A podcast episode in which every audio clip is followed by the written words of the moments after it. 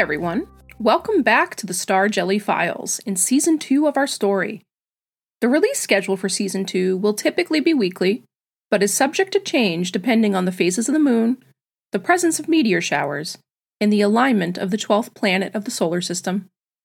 Now let's dive in with our first story The Star Jelly Files, Season 2, Episode 1 New Planets and Pineapple Upside Down Cake. Hello, everyone. I know it has been a while, off the air for eight Earth months. You are probably wondering where I am.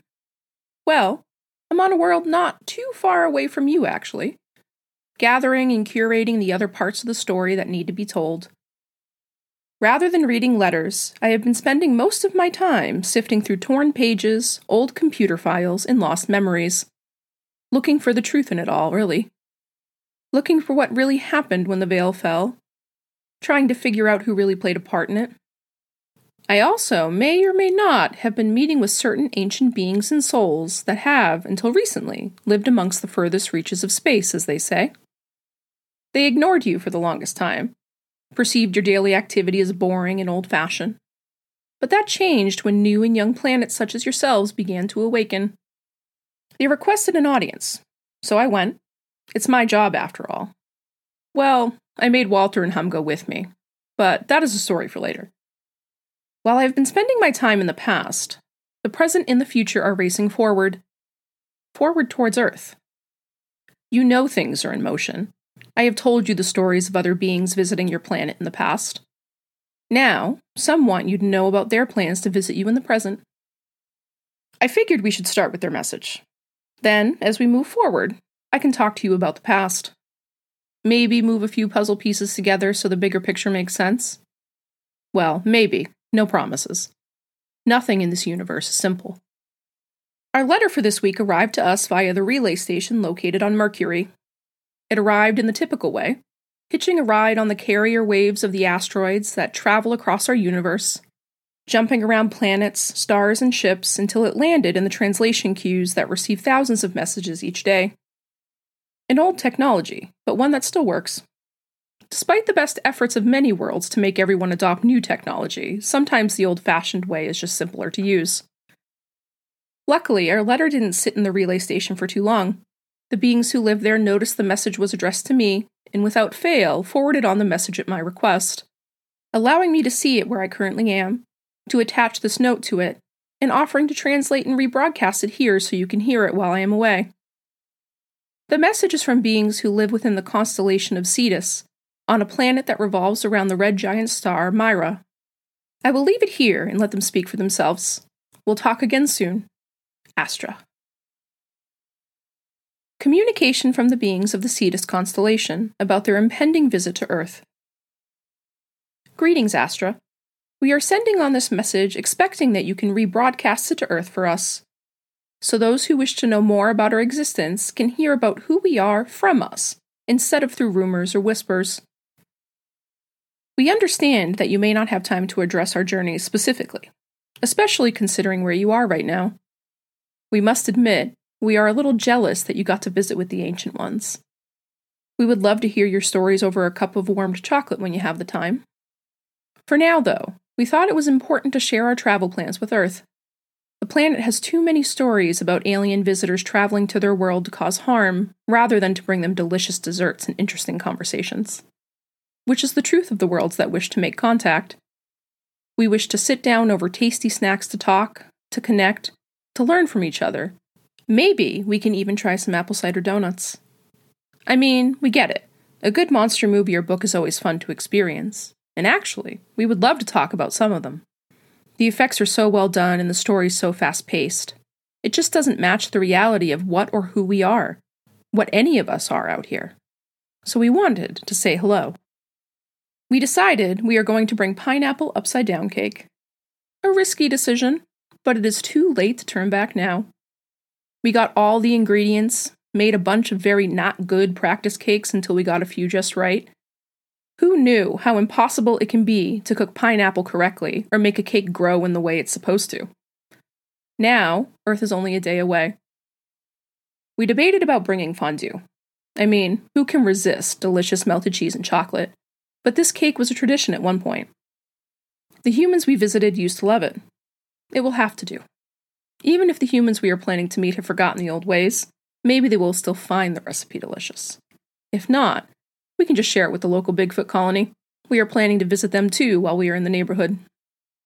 The last time we visited Earth was in 1973. We spent our time in a small New England town with a family we had been visiting for generations. We stayed in their home that was tucked between the trees and amongst the small mountains that covered the area. Our transport ship, a silver and gold orb, hidden beneath a charp behind their garage. A quiet place, back then at least, to be with those who knew us and who wanted to catch up. Our plan now is to stop and visit them again. Well, to visit their adult children. We think they will remember us. It hasn't been too many years, and we still send letters to the family from time to time. It is hard to know for sure, though. Humans are very good at forgetting things from their childhood, especially when they are supernatural in nature. It probably doesn't help that we don't age the way they do. It can be hard for humans to understand that they have known us for almost 50 years, but we don't look as if we have aged. Even harder for them to believe we were real because of this. We look fake to them, or like blurred memories. Humans grow so skeptical of the existence of things outside their experience of the universe as they age. Soon, though, they will remember we are very real, and may even remember spending evenings on our ships watching the stars fly by. If they don't remember any of that, they will certainly remember our horrible attempts at Earth cooking in the old photos we are bringing with us. To be truthful, as we think humans still say, we are not only going to visit them to catch up and enjoy quiet time on another world, we also need help. We are hoping they can help us, as their parents, grandparents, great grandparents, and all the others have, to get an idea for the state of Earth so we can consider if it is the right time to introduce ourselves on a broader scale. We see the news, hear your broadcasts, but that is not the same as knowing the experience from those who live it. We feel we need to talk to those who are living through your history as it is created to determine what the environment really is on your world, rather than make decisions based on what we are seeing from off world. To be clear, we are not the only ones deciding. We will decide as a community. We have many beings from our world who have traveled to your planet over the years, who will be checking in with their friends who live in a variety of other places. We will work together to build the bigger picture, the best way we can. At a certain point, we will be making this decision based on history, a little bit of guesswork, and a lot of hope. But wait, you are probably thinking, why haven't we decided yet? That must be a lie, right? We are already traveling all the way to visit you, and wouldn't this letter announce our arrival to everyone anyway? You are probably thinking we would be forced to say hello. That is inaccurate, though. Yes, we have decided that we are ready, and think it is the right time to introduce ourselves, well, introduce ourselves again. This isn't the first go around for Earth after all, it's the fourth, actually. But if we look back at modern history, from the current cycle of Earth, there have been dozens of times that beings from other worlds have visited your planet, even announce their arrival in advance. And when they make the attempt to make contact, or decide they need to turn back, most humans decide it was fake or was never going to happen anyway. Even when there is proof right in front of them every day ships in the sky, signals from space, crashed ships on the ground. None of these things have historically been believed by humans. If we were to turn back, most residents of your planet would assume this message wasn't real and that aliens don't exist. To be fair, things have changed on Earth. We know some of you believe in us now, more than in the recent past, less than in the distant past. We know your world is waking up to the idea that there is more out there than just you. So maybe you wouldn't ignore or forget about us this time. Maybe this time you will be excited to greet us, to really know what else is out there. To see us for who we actually are instead of seeing us as monsters from a movie set. That is part of the reason we are visiting now. We think it is time. We hope that you are ready. We have been waiting a very long time to meet you and for you to meet us. So, with the logistics and the whys and hows out of the way, we should probably tell you a little bit about us. Not everything. We don't have time for a 50 page research paper. That project is for another day. But a few notes to get you thinking. We are a grouping of beings who live within the constellation you call Cetus on a planet that circles the star Mira. Our planet is not very old. We once lived on an old planet, but our communities tend to have a great deal of wanderlust, and the opportunity to explore is not often ignored. It is also helpful that our solar system provides new planets to us often. In the grand scheme of the universe, our current homeworld is pretty young, but only because our star gives birth to new worlds every few years. We spend our time moving from planet to planet, developing the terrain to make it livable for our community and for other beings who are looking for a new place to land. We don't abandon the worlds we have lived on before. We just continue to explore. Those who wish to stay do, they retire, for instance, and those who wish to explore or take on bigger projects do too. Sometimes we even move planets from solar system to solar system if someone needs help. That is usually a big deal, though. Lots of beings from different worlds involved in that process. The Galactic Alliance usually has lots of questions, lots of paperwork. It is easier to get the approval to move a moon than to move a planet. Because we love to travel, love to build community, and have a skill set particular to recovering lost worlds, it is more common for us to spend our time teaching those beings, who would like to learn, how to take care of their world and keep it healthy and functioning. Not an easy task, most civilizations learn the hard way how much work it can be to take care of their world. No one really likes doing chores, we get it. Cleaning your room can be boring and tedious. So many beings from our world spend their time traveling so they can help others. It feels like a fair trade to us. We help worlds to keep their environments thriving, we get to meet new beings, and maybe make some new friends and learn a few new recipes. Although that doesn't mean we don't miss home. And we do travel back from time to time. Our world is not like many others that are out there. Our home world is a mishmash of forest and ocean. Brilliant red and violet trees cover the land and clash against the emerald green water that fills our oceans, each pushing the other out of the way to create and change the land bridges that connect our communities. There are no roads on our world, not like yours anyway. Gray dirt paths wind their way between the trees and from home to home. Large crystal boats carry us across the waves, and you will not hear any motors or electronic devices in the air, although we do have them. They have simply been designed to not interrupt our day. Instead, you will hear the breeze, the water, rustling of the leaves as they fly across the landscape, and the chatter of our community as we live our lives. Most of our time is spent in the open markets that line our shores, in the small clusters of homes that grow over generations.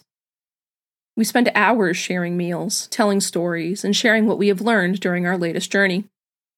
During the long evenings, we settle into our small homes built of sand and glass and watch the stars. It is peaceful here. To us, anyway. Some visitors to our world find how social we are overwhelming, and the quiet of the night concerning. We love it, though.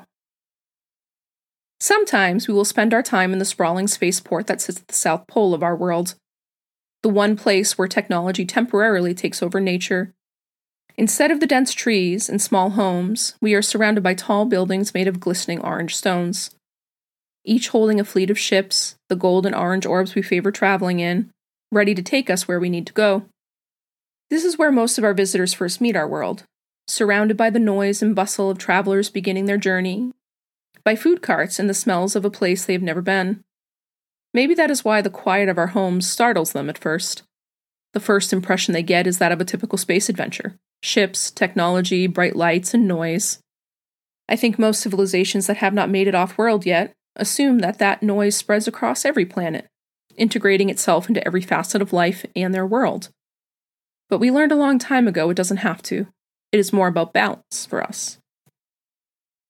That is a little bit about us, about our world, about our current trip to visit you. Of course, there is more we could tell, history we could share, and more we will tell as we share future letters with you. But we have learned it is wise to start small. Start with the things that might seem familiar, what a place looks like, what you might see at first glance, and then move on to things that are strange or detailed. Move on to the history and the nuance. And maybe a 50 page research paper you can read at your leisure. This isn't on the current to do list, though. Sharing a few letters and our first visit with you is. Someday, we hope you get to see our world, experience the spaceport for the chaos that it is, and the shore for the peace that it brings. We think you would find part of our world familiar and new all at the same time. That is part of the fun of it.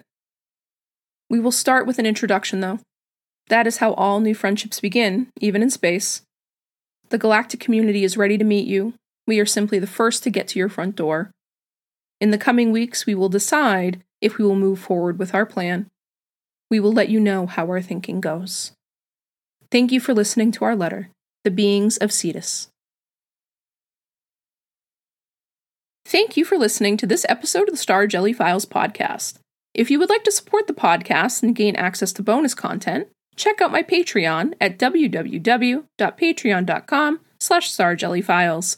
If you would like to learn more about the podcast or visit our merch store, check us out at www.starjellyfiles.com. The links are also in the description.